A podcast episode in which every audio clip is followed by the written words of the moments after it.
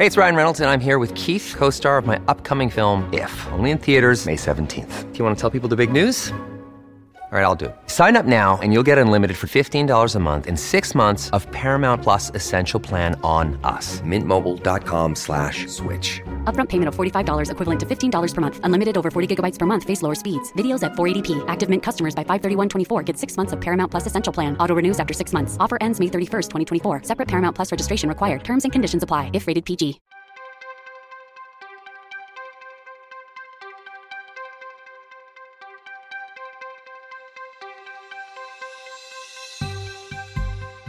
Hello and welcome to Fourth Estate, a show about journalism. We are coming to you from two S E R in Sydney on the Gadigal lands of the Eora Nation, right across Australia on the Community Radio Network, and directly to your device across the globe via podcast. I'm Marlene Even. We're heading across the ditch this week to chat about New Zealand journalism. How do their journalism practices differ from Australia's, and what can Australian media learn from our Kiwi neighbours?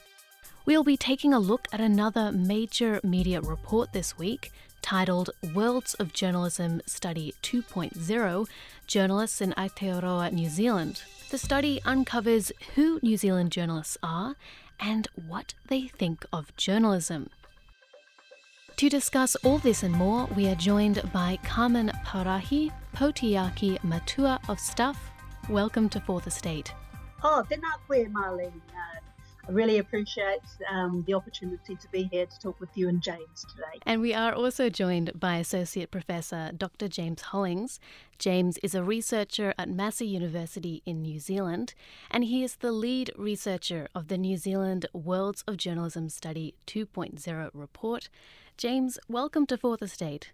Tēnā koe, Marlene, and tēnā koe, Carmen. Lovely to be here. So let's jump straight in. James, how does New Zealand journalism differ from Australian journalism?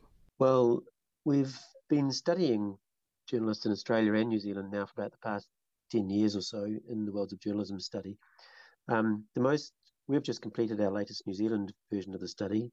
Australia's is still to complete theirs, but we can talk about what it is like, say, around about twenty fifteen, twenty sixteen, the differences there. And I don't think a huge amount would have changed. And what you see is they both come very much from that sort of Anglo-Western tradition of journalism, which is that news journalism should be sort of relatively fair and balanced and not biased, and Um, the sort of traditional roles of journalism are being, you know, observers of society, porters on society rather than activists for political change and so on. But within that, there's a few quite interesting little differences that go on between Australia and New Zealand. So Australian journalists, we can say, are more interested in the what we call the consumer-orientated roles of being a journalist. So, for example, if we ask them questions like, do you think the role of a journalist, the journalist is to provide entertainment and relaxation? Australian journalists will say, will give a higher rating, a high proportion of yeses to that question than New Zealand journalists. If we ask them, do you think your job is to provide the kind of news that attracts the largest audience? Australian journalists would give you a higher rating to that question than New Zealand journalists. I mean, so for example, Australian journalists would argue, would respond three point seven out of five for that one.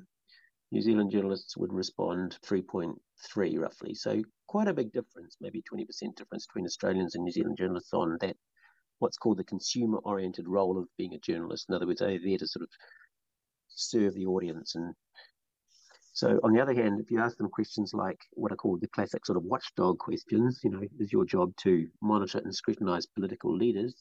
Australian journalists and New Zealand journalists are very similar. Both think it's very important. So if you want to sort of sum all that up and say, what's the difference? Well, Australian journalists are a little bit more, I guess, in the classic traditional role, West Anglo-Western role of being a journalist, of being neutral observers, meeting the consumer needs of the audience, if you want to put it that way. Whereas New Zealand journalists are a little bit more interested in um, slightly more partisan, well, not partisan, but more what we call mobiliser role of, you know, helping change, if you like, and and getting involved in, in, in advocating for social change. Not but not much so, but just slightly more, that's all. So that's that's those are sort of some of the key differences I would see. That's really interesting. And Carmen, for you, You've been to Australia for reporting trips. On the ground, how do you see the two countries' journalism differ? Uh, I also worked for Whakaata Māori, Māori television, which means we had a relationship with N I T V and S B S because of that. Um, so we're, was it, we're able to uh, interact with N I T V um, in Australia as well as um, work with um, Indigenous communities there uh, on stories. So uh, which which was great for us uh, and great for me to be able to do that, to Um, just as we're comparing what journalists do here in, uh, in Australia to um, Aotearoa, it's also interesting to see how journalists in Australia um, and officials and um, officialdom and government actually respond to um, Australian uh, a- Aboriginal people as well. So, um, so being able to uh, do that means I can you can actually look at mainstream media here, Māori media here, look at our um, Indigenous media in Australia, as well as compare it to mainstream. And I, it's all anecdotal though, so I'm hoping James, um, as part of this report, may actually look at whether we um, have a take a check on Indigenous media as well uh, in both countries and other uh, Western countries where colonisation, colonialism has happened, because it'd be interesting to see um, what the ratings and the differences would be, what the similarities are in the journalism uh, amongst Indigenous journalists compared to um, other Indigenous journalists in other countries, um, and also to see how main how uh, Indigenous journalists view their own media within their own com- uh, countries uh, and with regards to Indigenous um, uh, matters, right? So. Um, so my experience has been very anecdotal because obviously we don't have a lot of those studies available. Um, but the experience in New Zealand has been, or in Aotearoa, uh, has been, um, as James alluded to earlier, um, the news media. It's a, a Western European construct. Um, it is very Eurocentric in its traditions and it's uh, the way it views and lenses the world. So if you're looking at Indigenous issues through a European Uh, Western Eurocentric lens, um, it means that you will marginalise the experiences and voices of uh, communities uh, like Indigenous peoples because they're outside and they'll be in, uh, seen in the margins of that Eurocentric lens. So um, I don't think the experiences are very different. Um, I know, uh, speaking with other journalists over the years, Indigenous journalists, journalists over the years from Australia, uh, their experiences are very similar to ours. Um, but I feel like Australia's more extreme. At least here we've been using Te Reo Māori uh, for a long time in, uh, in the media. So in Māori media, particularly Māori language media um, and uh, mainstream, there are words and phrases that have been used over time.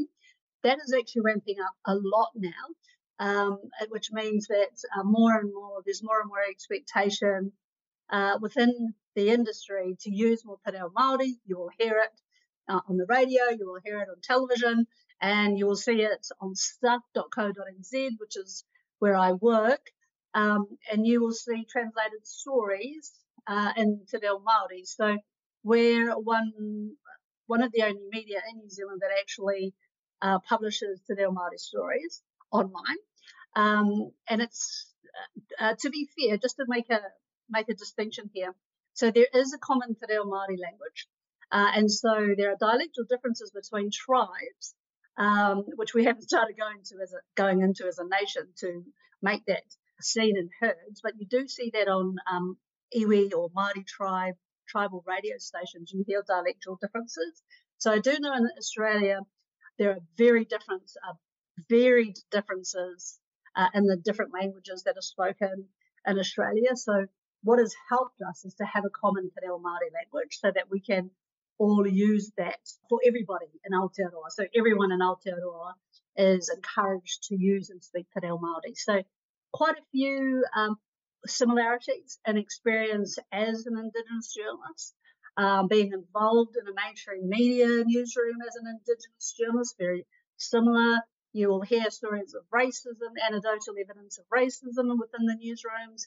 Um, uh, a discomfort, uh, being challenged every day because you have your own cultural uh, views and experiences, and and your voice as an Indigenous person being shut down as well. So those are things that we have been talking with our um, counterparts in Australia and sharing information and stories for a long time now, as we try to um, ask our uh, media in New Zealand to do better for Māori. Um, at the same time, I would challenge Australian media to do better for their people as well, uh, because um, from where I sit, um, I do view the Australian uh, media as being quite racist, um, and lacking of any recognition of, of their own behaviours towards Indigenous people through that very singular Eurocentric lens. Um, you've got a few exceptions like S B S and A B C, but even there we have uh, we have spoken with journalists who have felt very uncomfortable, and over time they became the only brown voice in a very white institution, and that's a that's a really hard thing for people to have to shoulder on their on their own. So they burn out and leave early. So there's a lot of work that needs to be done, uh, both sides of the uh, Tasman, um, but you know we keep moving forward. So there is progress, uh, consistent progress, um, but there is there is a long, long way to go.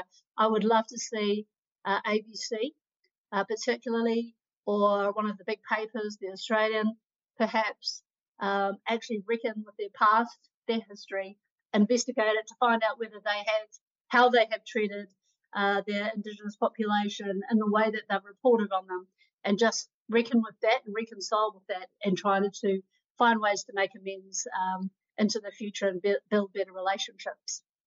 And last week on our program, we, we looked at the diversity or lack of it in Australian T V and news and current affairs.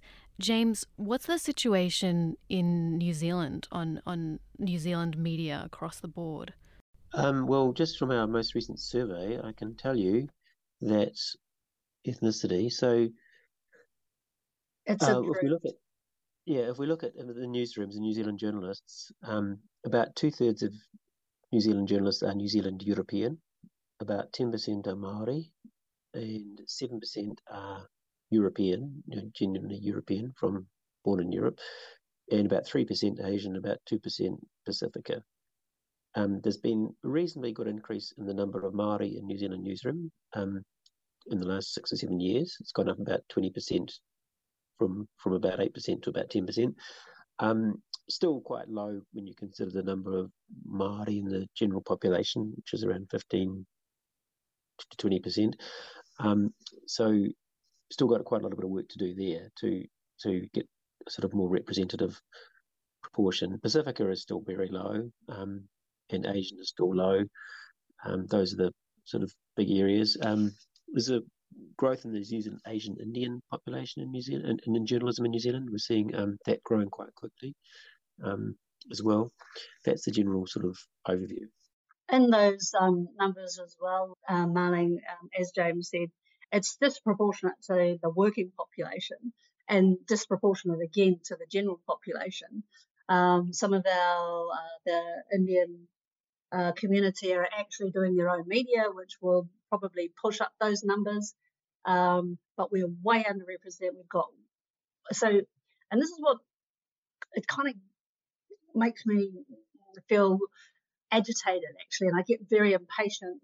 Um, not around you, James, or the study, but just I get impatient because we know we know this, and um, these studies are great that James um, and other academics do because it paints a picture, a stark picture of the reality of it. So. When you have that many Pākehā who are uh, in, in uh, news organisations, it does uh, create bias towards um, that group and their population. Um, and so that's, that's why it's really important to ensure that you have a, a proportionate amount of journalists compared to the population. Um, but also from an equity perspective, you should actually expect to have more. Um, so New Zealand and Australia are both in the Pacific, right? We have huge Pacific uh, numbers in our populations that are have a you know have an influence on um, society.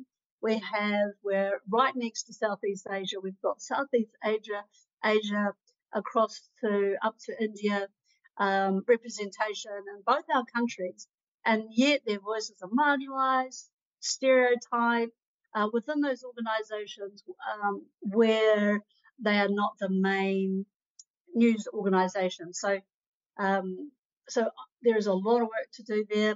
Uh, let's not forget we uh, need to also improve our disabilities representation, our queer representation.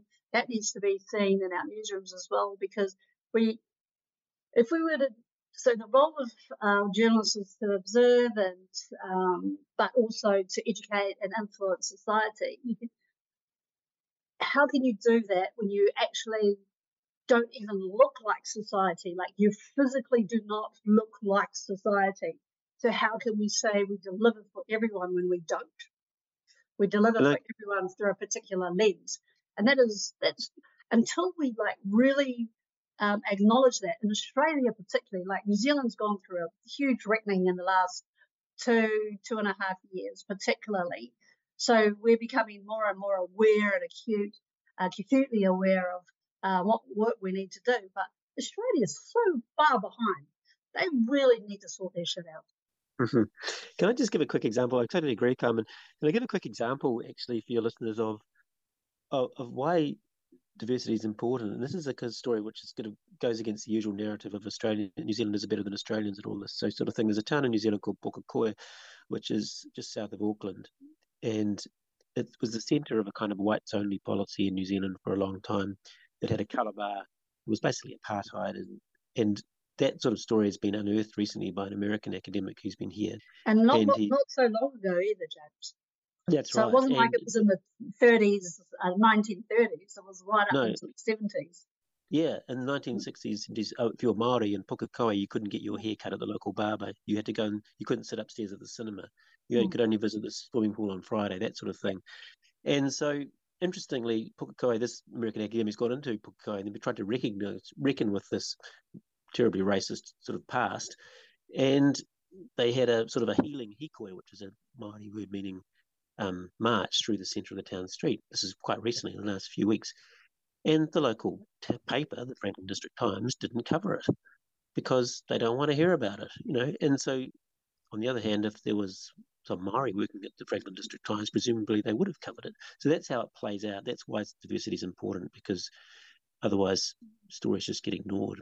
I do have to say, though, I do have, um, and I've said this to James before, um, concerns around the use of the word diversity and inclusion, because it always comes from a reference point of we're the majority.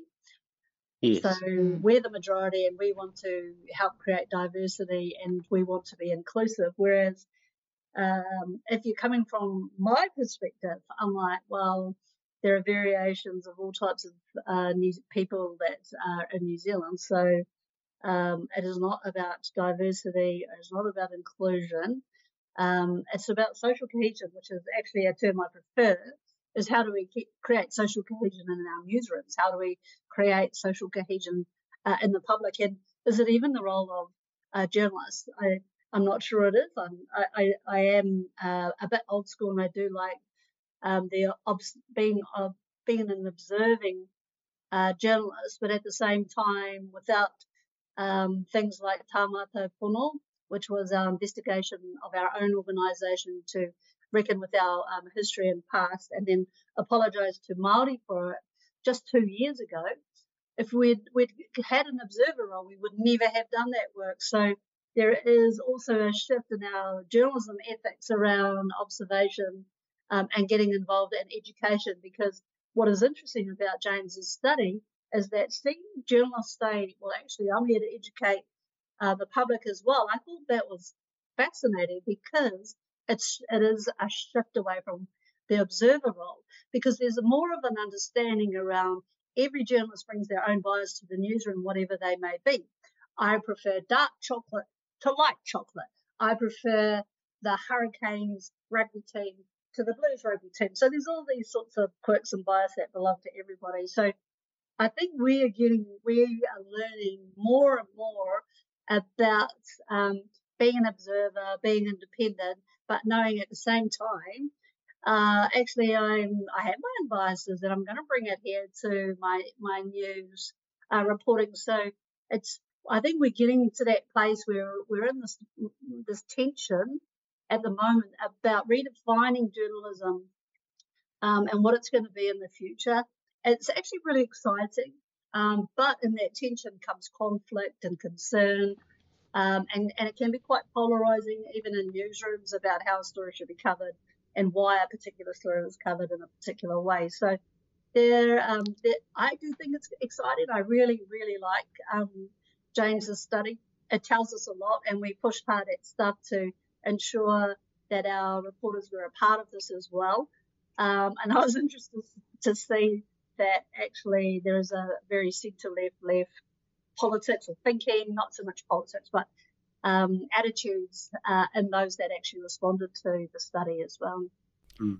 And it's so fascinating to really have a look at what the role of a journalist is and to compare like traditional roles and, as you mentioned, Carmen, like this this idea of being the observer, and when you step in to either educate or to advocate, or for the example of the the apology that you mentioned.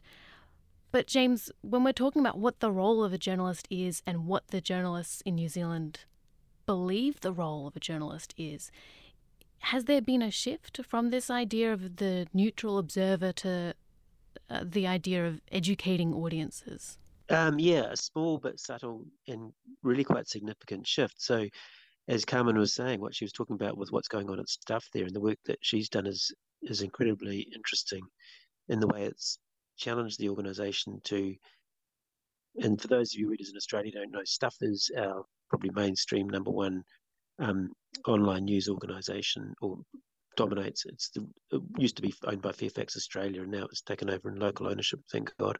Um, and I agree. But um, and so it's done this amazing reckoning with its past, and it's, it would be like um, News Corp almost uh, doing a sort of a deep dive and reckoning and changing and saying, look, we've been racist, and we'll be like, so it's that kind of level of engagement throughout New Zealand that Stuff has. And so, you know, these are often very traditional trained journalists that work for Stuff, and they've been doing this reckoning as part of this organisation, and they're very on board with it. I mean, the, the figures show in our survey that, that, that journalists believe this is important to do. Um, and so huge credit to Carmen and her team for leading that and sort of realising that the moment had come to do that. And it doesn't have to compromise the role of a journalist of being an independent observer. But anyway, back to your original question, um, Marlene, the, there has been overall in New Zealand journalism a slight Well, a significant sort of interesting shift. If we ask them what the two top roles of a journalist are now, they mm-hmm. would say it's combating disinformation and educating the audience, whereas previously it was, you know, the basic observer role. And that's a really interesting shift that's going on. It's part of the widespread concern that's out there about the um, about the disinformation disorder, information disorder, as it's called, sort of thing that's going on. I think disinformation, actually, I was really pleased to see that that was Um, one of the top two, actually, James, because it is, for me, um, I think it's an opportunity for journalism to really prove itself now, because we're gonna we're ha- we're having to push back and really um, take on our role as the um, uh, Fourth Estate and the and take really take on that watchdog role um, to help society understand the difference between disinformation um, and what is Uh, reliable sourced information, uh, and actually the da- the ja- danger of disinformation, uh, which we saw um, in Stuff Circuit's um, documentary Fire and Fury, uh, how how disinformation is really working hard to undermine democracy um, and all things that um, our society has developed on over time. So Those are uh, disinformation is a big one, and I, I don't know what the figures are for the Australian media. James would know, but I would suspect um, that Australia is very aware of this as well, and I would hope that that is up in its top considerations uh, around journalism. Yes, I agree, Carmen. Yeah. One of the other um, points uh, in um, Worlds of Journalism Study report is that in the top one, two, three. Five, the fifth one, which wasn't asked in twenty fifteen, but it was asked in this one, which is uh, to speak on behalf of the marginalised. Now, we um, did talk about this in a discussion with James and other academics, uh, media academics, around what that meant, because to speak on behalf of the marginalised, like I, you would have to be careful around that, but the fact that it was there and it was quite high up, I thought that was really interesting. Yes, it is interesting, isn't it? And I think journalists are sort of challenging some of the old roles, and there's this new generation coming through that aren't just happy with being this sort of, I think one of those interesting other interesting shifts is they aren't just happy with being, I guess, meeting consumer needs and, um, you know, telling what their readers which tool they should buy at Bunnings this week to, you know, to put the spring planting in with. Um, they're also interested in doing other stuff as well. And they see, I think, that there is this kind of almost a war going on with the, with the information disorder people, the, you know, challenging the fake news people. Uh, and that what is that is a direct challenge to sort of journalists' role is in terms of of of giving audiences um, factual, reliable information. Yeah, I'll just touch on that point around speak on behalf of the marginalised again, because what I was thinking about um, was that actually what happens um, is like at the COVID um, one p.m. stand-ups that we used to have with the government and health authorities, is that often reporters would ask questions, but on behalf of the all of society questions, whereas now we have been asking our journalists, please ask questions for Māori, please ask questions for Pasifika, because their experiences through COVID are totally different from the general population, totally different from Pākehā New Zealand or white New Zealand. So, so I think that's what they mean by speak on behalf of the marginalised, is that actually when we're in front of the authorities, when we're in front of people with power and control, we actually need to speak up on behalf of all parts, different parts of society, so that they get to hear the answers they need and we can actually write the stories in response and for them. So the other week we had the Reserve Bank governor talking to us about inflation, about um, enforced rise in inflation, So, um, and that may actually enforce a recession next year. Um, so it's telling us don't spend so much, spend less, spend less, spend less. But not a single reporter asked Adrian Orr about whether um, the Reserve Bank had considered how their policy would actually impact on people in low socioeconomic communities. How would those policies impact on Māori? How would your policies, Mister Adrian Orr, impact on our Pasifika community? Because they all have different experiences when it comes to a recession. And when the economy starts to fail, it is those communities that will struggle the most.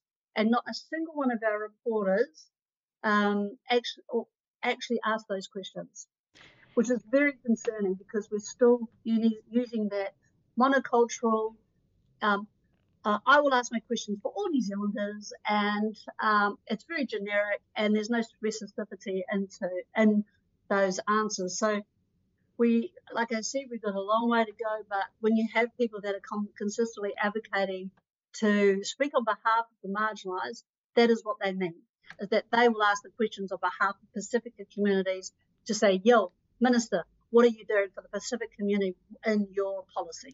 And it's such an important point. Carmen, looking over to Australia, the media coverage is increasing here on the Voice to Parliament, which is a proposed referendum to yeah. constitutionally enshrine an advisory group to the government made up of Aboriginal and Torres Strait Islander leaders. What do you think are some lessons the Australian media could take from New Zealand media and, and the reckoning that you've been talking about? It's there's got to be multiple actions. So there is no one fix. There is uh, there needs to be a multiple actions to shift the culture and the way of thinking around the media, right? So um, if the media views that work and what's happening through the long lens, wrong lens, they could uh, start to report on it quite differently to if they were to re- report on it from the lens um, of uh, Indigenous peoples in Australia. Um, so it's really important that you actually think about what lens you're putting on when looking at particular subjects. So you can look at one subject and put totally like just change the lens over and over and over again, and you'd get different outcomes every time. You'd also get a different story, and you'd use different voices as well. So this is the beauty of using a multi, multi-lens approach to journalism rather than the single Eurocentric lens, because you get to have an enriched view and enriched voices and way better storytelling um, if you if you apply a multi-lens approach to your journalism. So, and you can still remain the observer. You can still remain, you know, a journalist who is independent, that is not swayed by by politics or can't be bought for the stories that they're doing, right? So those are really important things that no one should ever, ever um, get into. So just add one little point, observation.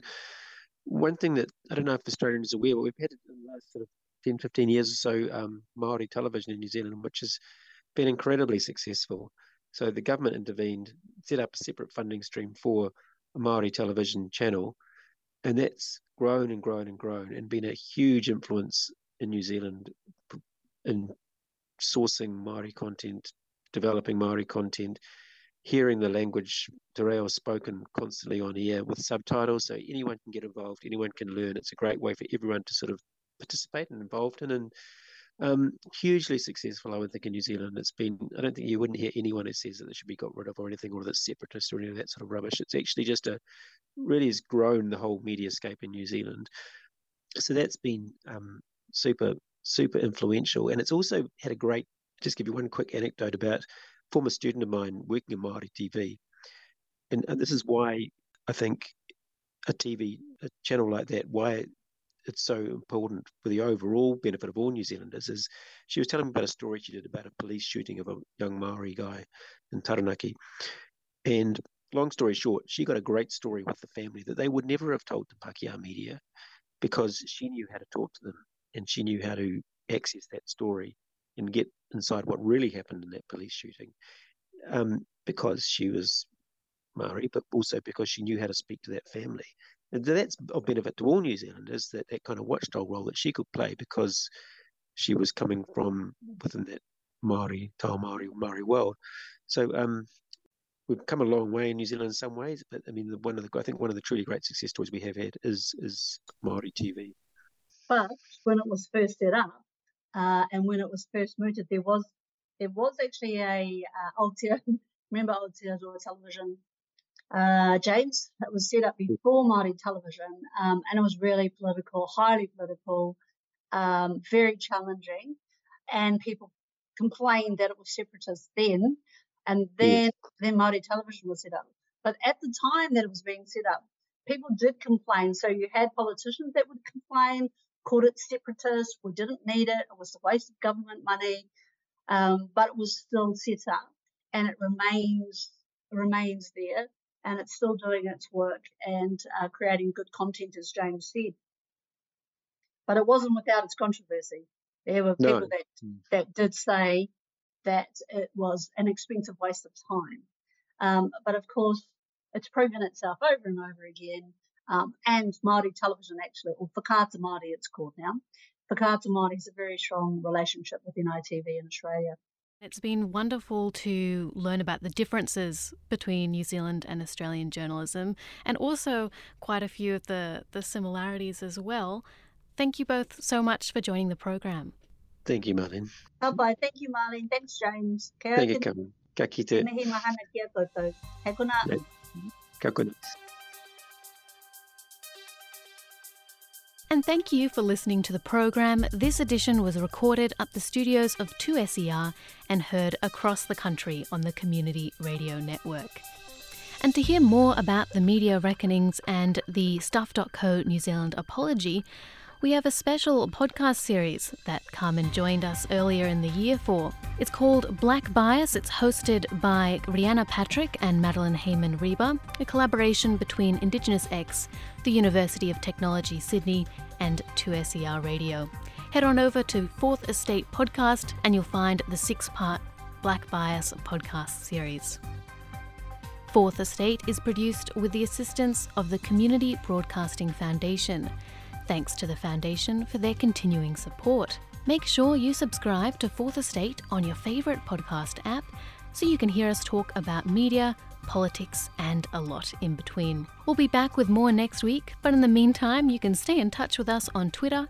Our handle is Fourth Estate A U. Thanks to our executive producer Anthony Dockrell. I'm Marlene Even. Thanks for listening.